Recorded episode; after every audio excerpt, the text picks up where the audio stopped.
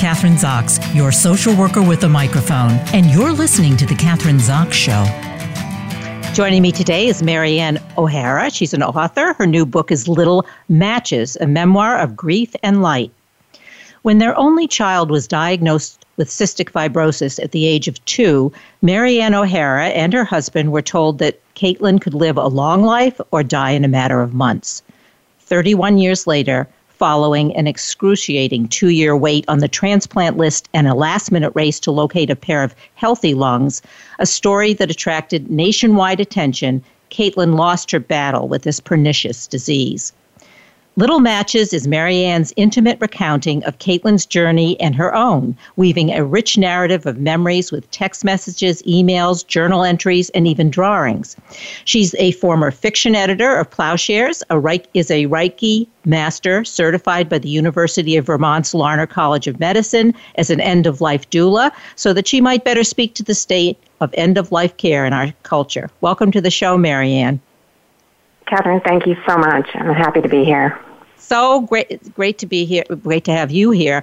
Uh, I know um, one of the things when Caitlin died, people are asking, mm-hmm. "How are you doing? How are you doing?"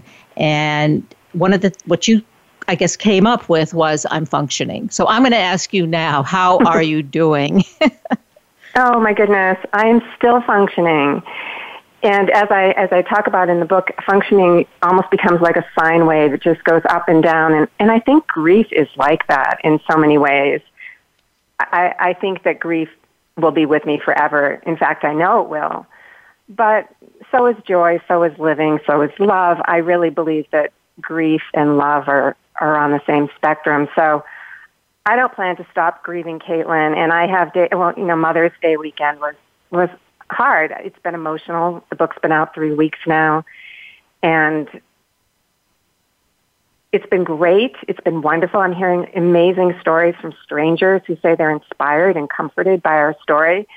But it makes me really miss her too. So yeah. I'm functioning. I'm functioning very well. Thank you. Well, you sound like you are.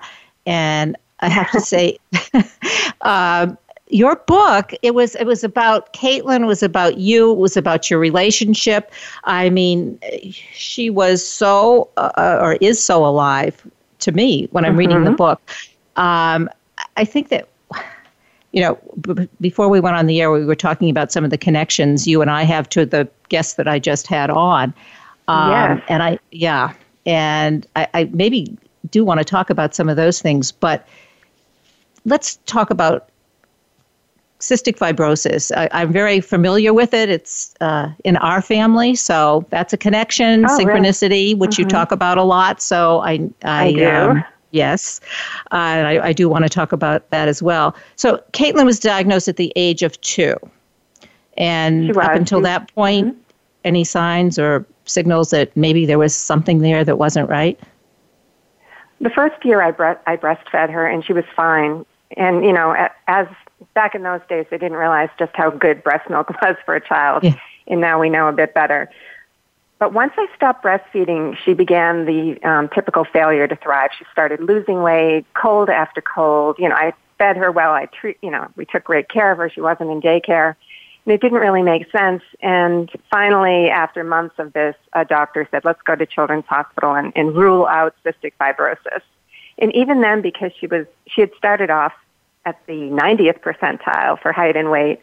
They sent us home that day. They said, we don't think she has it. Why don't you go home? And then later that night, I was alone with her and the doctor called really apologetic and said, I'm, I'm sorry, she has cystic fibrosis. You guys are going to need to come in here tomorrow. And, and that start when a whole you, new life. Yeah, a whole new life. Absolutely. So, and, and what was your gut, what was your reaction then? You know, here I have, oh, as you said, you, you know horrible, horrible. And yeah. I write in the book how I've always kept uh, journals, so I have records of exactly how I felt. I truly, truly thought I can never be happy again. I can never laugh again. I didn't even want to eat. I lost so much weight then. It was it was horrible, but yet, you know, we humans have this amazing ability to adapt and we are very resilient and we learned how to live with CF. We learned to live with chronic uncertainty. And I made a decision early on that I was not going to ruin today worrying about tomorrow.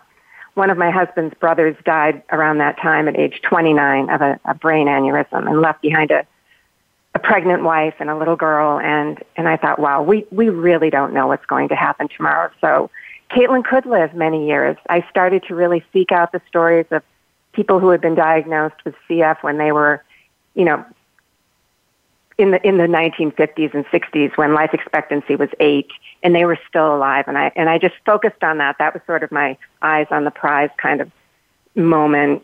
I'm going to focus on the positive here and give and her the best Kate, life we can. And I I mean Caitlin reflected all of that. I mean reflected the kind of life that you just described that you were going to do for her. I mean she, she was a beautiful, beautiful outside a beautiful, beautiful girl as well as inside. But um, uh, you know, I mean, you have the little picture of her on the front on the cover of the book, um, and also an yeah amazing young woman. But uh, so, I think one of the things you talk about in the book is that well, we never. You just gave the example. None of us know when we're going to die you know, maybe we think we do right. and that we have control over our lives, but we don't. And you actually talk about Caitlin trying to control everything. She was kind of a control freak. Um, mm-hmm. But um, she had to at the end because really, when you're that sick, no doctor can really be in charge of you. Um, it's so complicated. You kind of need to know everything that's going on. She was a very detailed person, but she also did a lot of things. I mean, I was, mm-hmm. you know, with her friends, uh, school, uh, all of those kinds of things that she was exhausted when she did them. She had to sort of pick and choose like what she wanted to do because she couldn't do it yeah. all. Um, I mean, all of all just the way your whole family operated, I guess is the word. Just uh, everything just seemed to to click. But tell us about synchronicities and connections and what that means to you and and, to Caitlin because I want to get into that because I'm going to mention a sure. lot of connect. Yeah, I just have to add. okay. okay, because I'm going to just give you an example. Before uh, it was mm-hmm. actually Mother's Day, and I have three sons. My youngest son's name is Andrew, Caitlin's boyfriend. Mm-hmm. He was yeah. born. He was born 1983 when Caitlin was born. Uh, right. He called called me up on Mother's Day and I told him who I was going to be interviewing, you know, today. And then he started saying, I see this red, all these red hawks circling around. Oh my goodness. Uh, oh I my said, goodness. Uh, I said, Andrew, what do you mean? He, he has never mm-hmm. mentioned it. He said, we have lots mm-hmm. of red hawks here in California. I said, oh my mm-hmm. God. okay. I'm starting out with that connection and you can explain I love it, that. Yeah. I can, well, there are so many synchronicities in the book. And when I first started writing the book, my idea was to honor Caitlin, to, to share who she was, her wisdom, and, but, you know, I'm a writer and I knew the book needed to have a, a point and, a, and a, a journey, so to speak. And I wanted to recount my own search for answers to those big life questions. You know, the questions of meaning. Why are we here? Does our life serve any real purpose? And in the beginning, I didn't really know what I believed beyond this human existence. I had ideas and I had speculated on them in my fiction, but now it was re- everything was really at stake. And what happened was I didn't really seek out the paranormal, but it certainly sought out me. And so many synchronicities began to happen, including hawks, which I discuss in the book. That after a while I was like, you know, to discount this is really myopic. Why shouldn't there be more to life than this life, really? So I set out to look for answers in any way I could find them to arrive at, at a kind of knowing for myself. So by the end of the book, I do have a good sense of, of what I believe, but I, I do think you have to discover what you believe for yourself. It's not up to somebody else to tell you what you believe. You know, we all know what deep knowing feels like. So regarding the Hawks, what has been very interesting since this book came out is just how many strangers have said, "Oh my goodness, I finished reading your book. I closed the book. I closed my eyes. I was sitting on my front porch. I opened my eyes, and a hawk was flying over." Yesterday, somebody tagged me on Facebook. My I had to sell my parents, my childhood home after my mom passed, and I was feeling full of grief. And I had finished your book, and we locked the door and and left the house, and and two hawks just flew right in front of us, and I and I, I just I loved it. I I think um, I think synchronicities are wonderful to think about. I think they're super comforting, and they do happen. And just listen, I was listening in a little bit um, as you were talking to Steven Gardner, and I thought, oh my goodness, so many synchronicities. Jabberwocky on Martha's Vineyard, which is uh, you know where we love, was one of Caitlin's favorite places. We had to wait for we had to move from Boston to Pittsburgh to wait for her transplant, and that's the home of Mr. Rogers. And I remember the day we first arrived there, and we saw a display about Mr. Rogers. Caitlin said that feels like a sign. You know what could what could be bad in in the land of Mr. Rogers. And then I was working out at the gym in Pittsburgh one day and I ran into Dick Hoyt and I said, Oh my goodness, you are such an inspiring person. And I was so happy I got to meet him. And then just listening to what Steven said about, you know, missing pushing a wheelchair. You know, you live with these, these medical issues your entire life and, and then suddenly it's, it's all over. And it's a big part of who you were and, and you do miss it. I totally get that. Well, I'm going to give you another synchronicity and a connection. Okay. Uh, you talk okay. about Barry in the book when you were in, in Pittsburgh and you started volunteer uh-huh. and talking to patients who were dying, and Barry was one of them, mm-hmm. and he had ALS. Oh, God, yeah. Well, my boyfriend of 30 years, his name is Barry. He's a Taoist.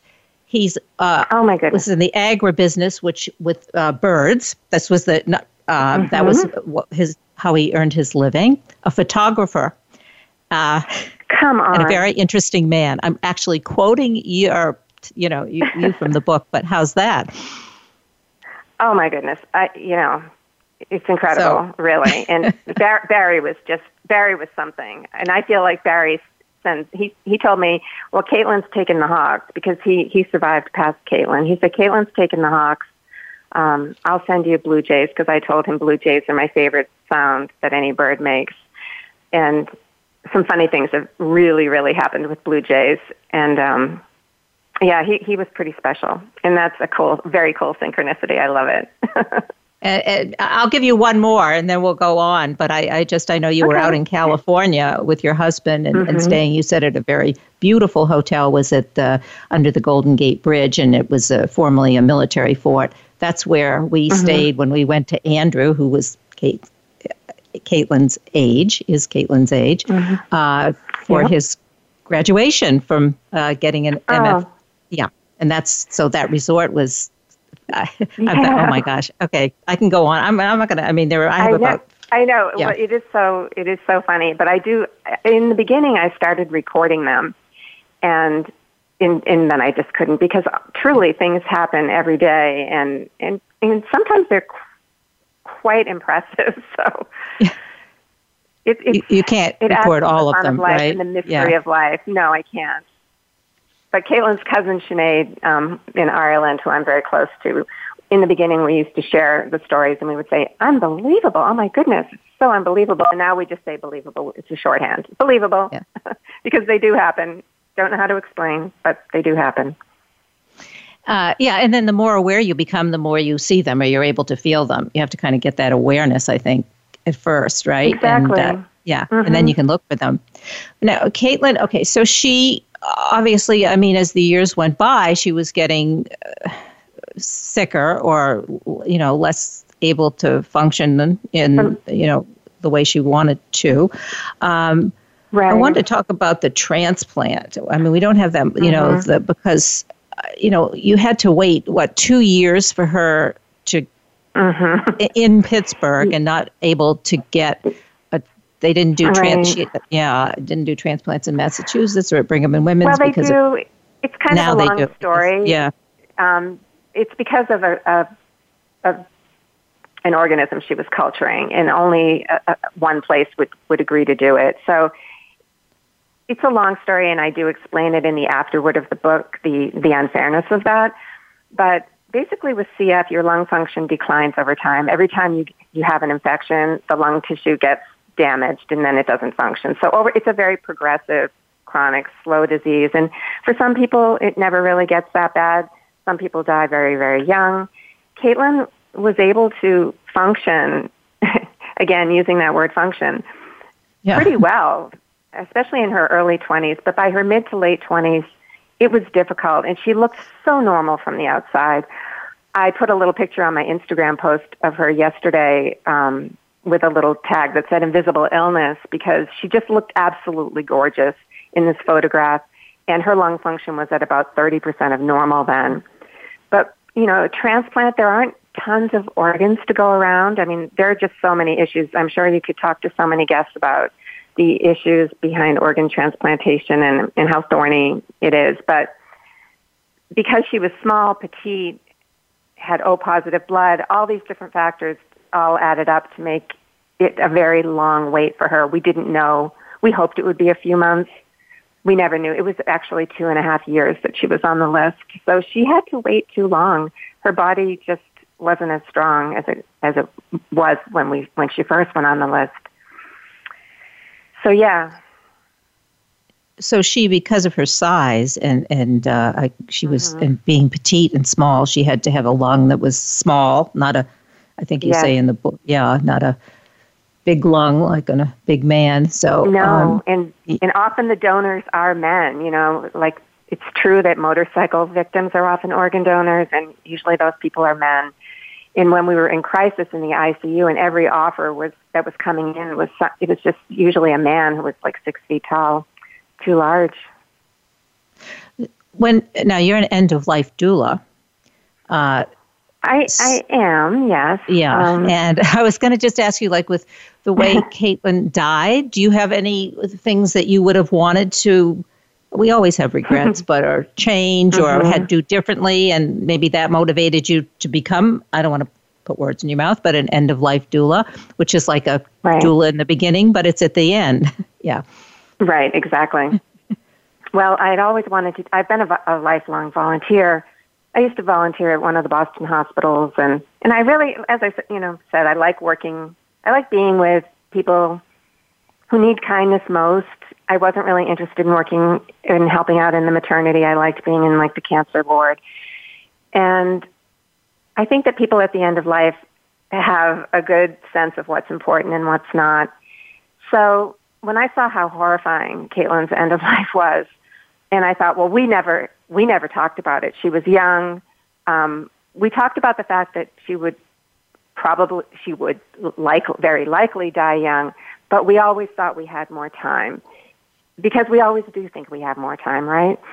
And yes. so certainly we ne- we never really discussed, gee, would you want this? Would you want that? And after her passing, after I finished the draft of this book, I thought, well, I think I'm ready for hospice volunteering now. I had always wanted to do it. And I heard about this end of life doula class that UVM offers at their medical school. And I thought, oh, I, I want to take this course, not to become a full time end of life doula, because you can hire a person to really help you with any kind of support you need once you get that terminal diagnosis. Um, but just so that I could know what it was all about and so I could know how I could support people when I do do the hospice volunteering, which COVID has nixed for the moment. Um, but yeah, so definitely I think that, you know, we over prepare for birth in this country, ridiculously so. Yes. And we completely under prepare for the end of life. And it's understandable, but it doesn't really make any sense because we are all temporary and it's a short life. Even if it's a long life, it's a short life. And hoping for the best at the end doesn't work for most people, and people find themselves scrambling. My niece is a hospice nurse in southern Maine, and she said, "My when people get the diagnosis, they're so scared." She said, "I, I never had even heard of a doula before you, and I know it would help people so much." to have somebody who just knows the ropes, can help you in any way, again, any kind of support you need, whether it's, you know, conducting a life interview to really think about what matters to you and, and answering those questions. Yeah, I don't want to die in the ICU of a hospital. Um, walking dogs, coordinating visits with the hospice team, sitting vigil. It's like a really empathic, caring assistant who can help you with anything. Um, who can do anything when when doing is impossible, basically. And I think so, what you're saying is, you know, there are choices at the end. I used to be on the death and dying committee at the hospital. I used to do hospital social work. We changed the name. Uh-huh. It's a little bit of hospital uh-huh. humor, but we to patient care coordinating committee, which wasn't really appropriate either. But anyway, yeah, you do have choices at the end, and I think that you you mentioned that word hope, and and there are people are, and even physicians, maybe not so much now. You can have hope. Mm. You can mm. have hope. Well, you know, that's that's fine. I mean, you don't want to give up, but let's talk about what is happening and use your energy to sort of embrace that, like which is what you're saying, I guess. But uh, there's so much to talk about. That's such good work. We only have a couple minutes um, left. Okay, sure.